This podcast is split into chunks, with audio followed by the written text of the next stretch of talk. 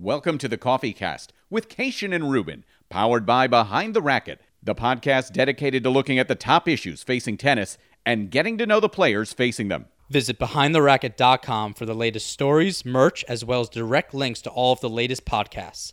The Coffee Cast can also be found on iTunes, Google Play, Stitcher, and wherever you find your podcasts. Download the episodes and make sure to leave a review. Special thanks to our sponsor, New Balance. Visit their latest shoes and styles at New Balance dot com and learn more about their program of giving back at hashtag N B Gives Back. And we want you to be a part of the conversation. Find me at Noah Rubin thirty-three or Mike at Mike C Tennis on all forms of social media. You can also learn more at Behind The Racket dot com or Mike C Tennis dot com. And now.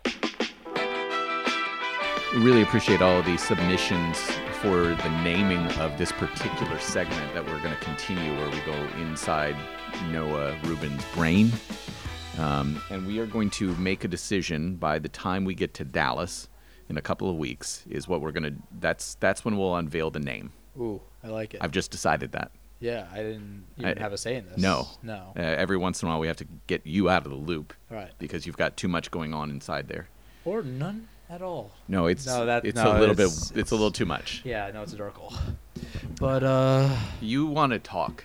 I, I do want to talk. Yes. I do want to talk. And so do the people behind me, as you can hear. Uh, nobody can hear that. No, it's nobody fine. Can. These um, are very good microphones. Very good. Zach is behind you, though, so he wants to talk. Hey, Zach. But I do want to talk, yeah. Um, and, of course, we have to preface this, as always. Um, one, this has nothing to do with my loss, necessarily, yesterday. Uh You know, I, I lost my match. It ha- it's how it is. You know, it's part of the game. Um, and also, everything else going on in Australia, tennis is the least of our worries. But if we're talking about human and human health, that's where this conversation takes a turn. And with lack of communication is where I am at right now. And these are the issues we've been dealing with for the past couple of days. Um, here we are, professional tennis players playing in some what I consider extreme environments. Um, obviously, we've whew, woken up a few times, and it feels like somebody's literally smoking a cigarette in front of your face. And here I am warming up for my match yesterday with Mitchell Krueger, and we're like, players, please report to the match call area for your let's see who report. Gets reporting. Singles men's singles qualifying. Mario Martinez. Mario Martinez and Nicolas Mahu. All right. Oh. I'll take Mahu.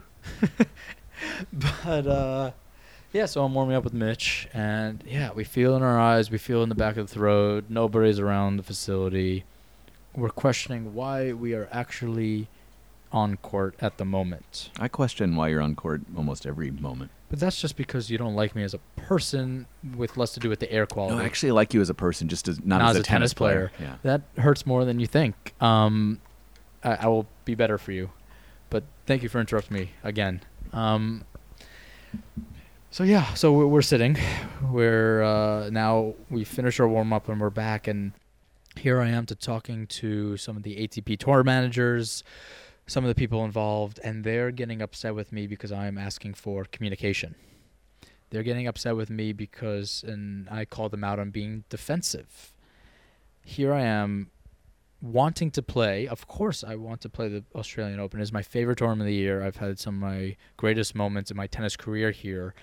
Of course I want to be playing this tournament. So the fact that they don't think we're on the same page with far as end results is scary. So here I am talking to them, and they're getting extremely defensive as to why I would want updates of the numbers they're looking at, the people, the scientists that are looking at the air quality index and all these other numbers that come into play. And it frustrates me. It frustrates me that, you know, I'm hoping that they erred on the side of caution, but I can't be too sure. You know, I... Here I am looking at numbers, seeing that I know that Friday today is going to be a better day to play tennis.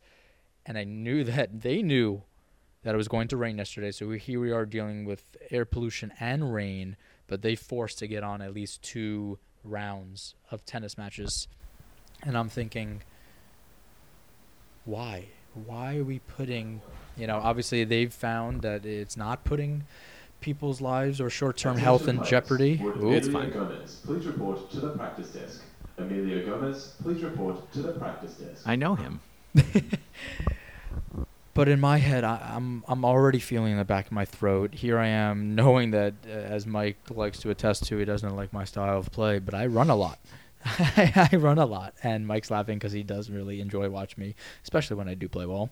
But I know I'm going to be, you know, have to run down six, seven, eight balls a point. That's how I play my best tennis. So I am already in this mindset of this is going to be a long, difficult day, and why am I put in this situation? The counter argument here is you both are. Yes. Everybody is. Yes. What's the issue? Yeah.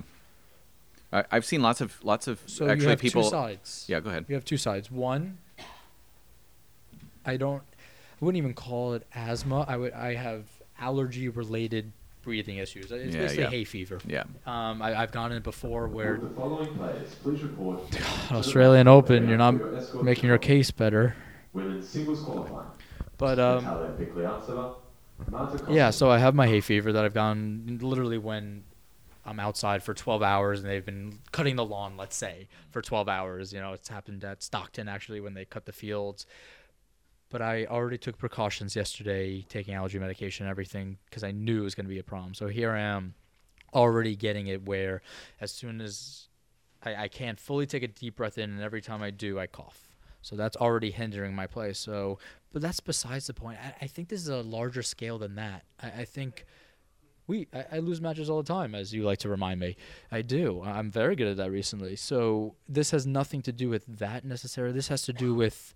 We're all in the same – we're all tennis players. Just because I'm playing, you know, Moria today doesn't mean I'm going to play it tomorrow, which means, you know, we are friendly in a regard. We're on the same page of health comes first. So why is it that tennis is such a tough sport and now we have these other conditions and circumstances to deal with? I think this goes to a deeper level than just tennis. This goes to a level of is this – necessary. You know, I'm talking to some of the guys at Tennis Australia, and, and I knew this already. They're not making money off qualifying. You know, this is not their, you know, this is not their money for the year. It's the main draw. So, and they told me straight up that they used to start qualifying on Thursday. So playing on the weekend was not an issue.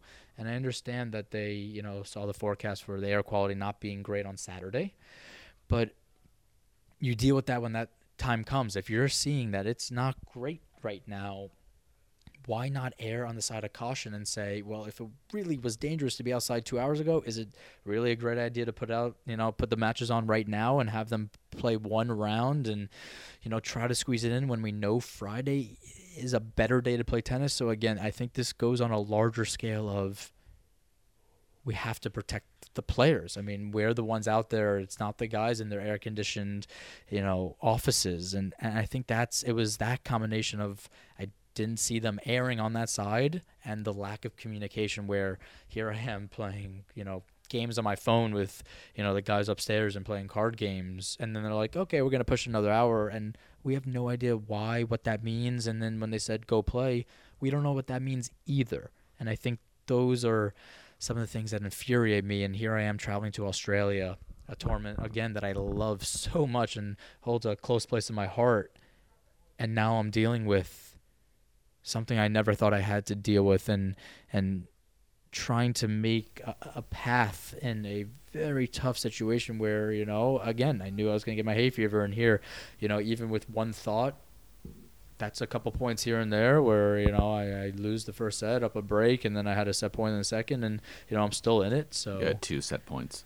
I had two set points. You were forty fifteen. Okay. Well, that, that hurts. But um, so... Again, I'm not complaining about my match because I, I know I have enough Twitter followers that as soon as I lost my match, they're like, well, now you have more time to uh, complain about everything that's going on in your life. And it's just we have to make it a better place for all of us. It just it feels like everything's antiquated. It feels like we're just twenty, thirty years behind some other sports, and I could be wrong. I don't have the intel in those other sports as much, but how am I playing in these conditions? You know, how am I not told what is taking place day in, day out every hour? How am I not in the loop when we're questioning? And then we get an email two days after the, you know, the worst two days they had saying, this is what you have to look out for. Obviously, we put your best interests, you know, first and foremost. And I'm like, now we get the email after all, after two days. And again, they talk about how this was unprecedented. And I say, no, I actually disagree with that. I, you know, we were talking about this a little bit, but at this point, it is not. I mean, they've dealt with it in Beijing. We had this two years ago and, and three years ago in Fairfield. They've dealt with this. You know, obviously there wasn't a heat rule a few years ago, and now there is. There has to be an air quality. And if tournaments are affected by that because they can't have their tournaments now, well, so be it. That's just how it has to go because, again, our health is extremely important, and tennis already – well, it's going to be a double negative kind of – already doesn't take care of it. So here we are dealing with um, newer circumstances, and it's uh, it's infuriating.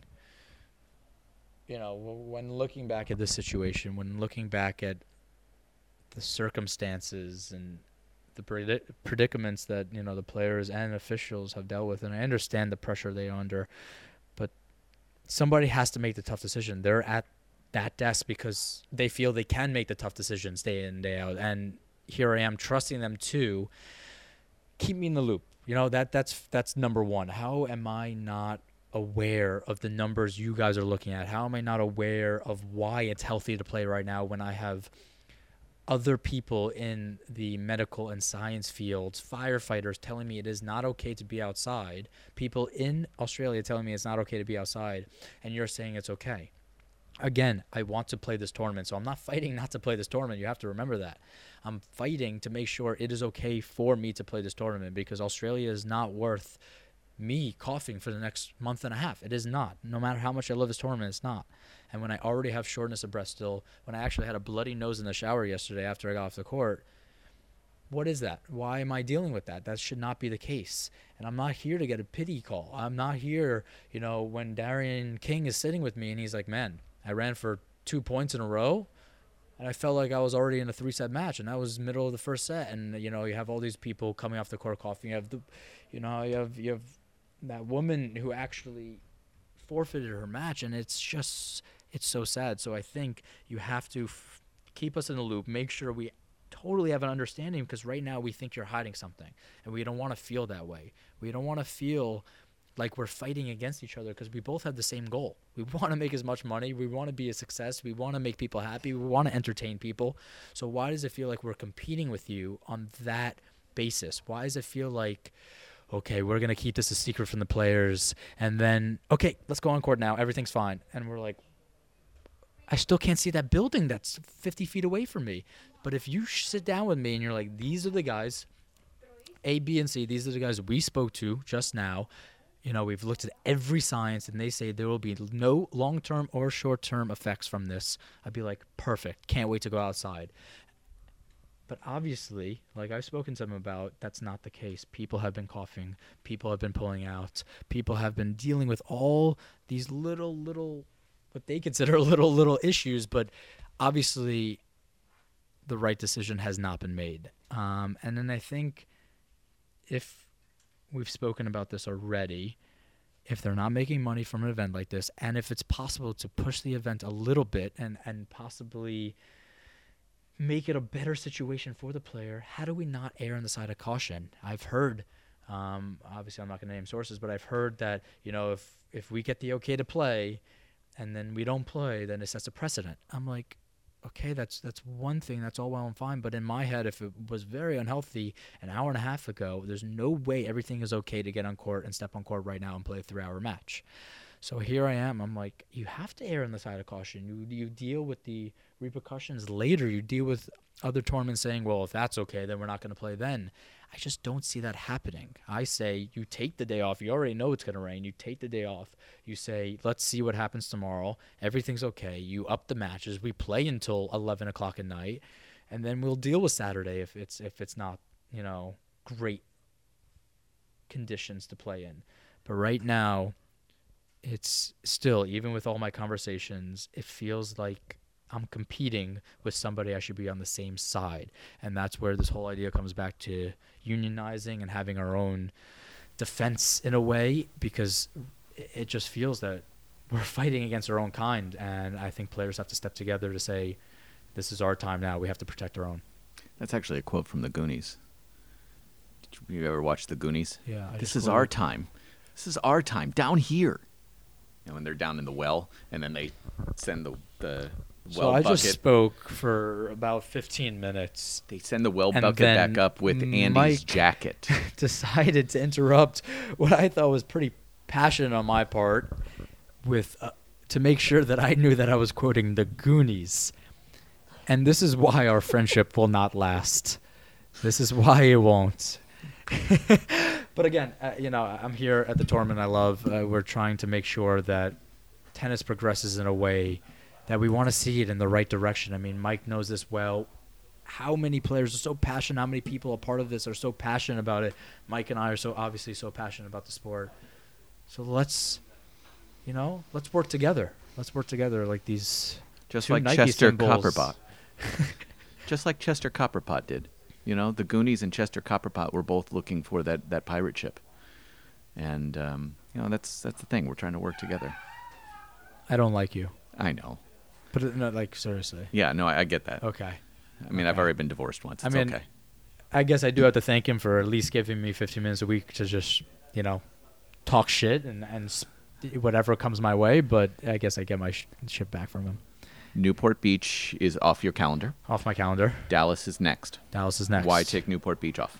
Dallas is next because um, it's in the works to possibly play the New York Open.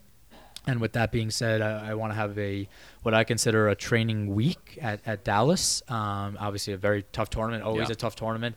But for me, let me train inside in New York, get that indoor training back where, you know, I only started playing towards the end of December. So, again, regardless of the match count, I just want to get as much practice as possible. So, yeah, take Newport Beach off, um, rest the elbow, make sure to get some rehab, keep it going the right direction, work hard in Dallas, and then and then hopefully play New York Open.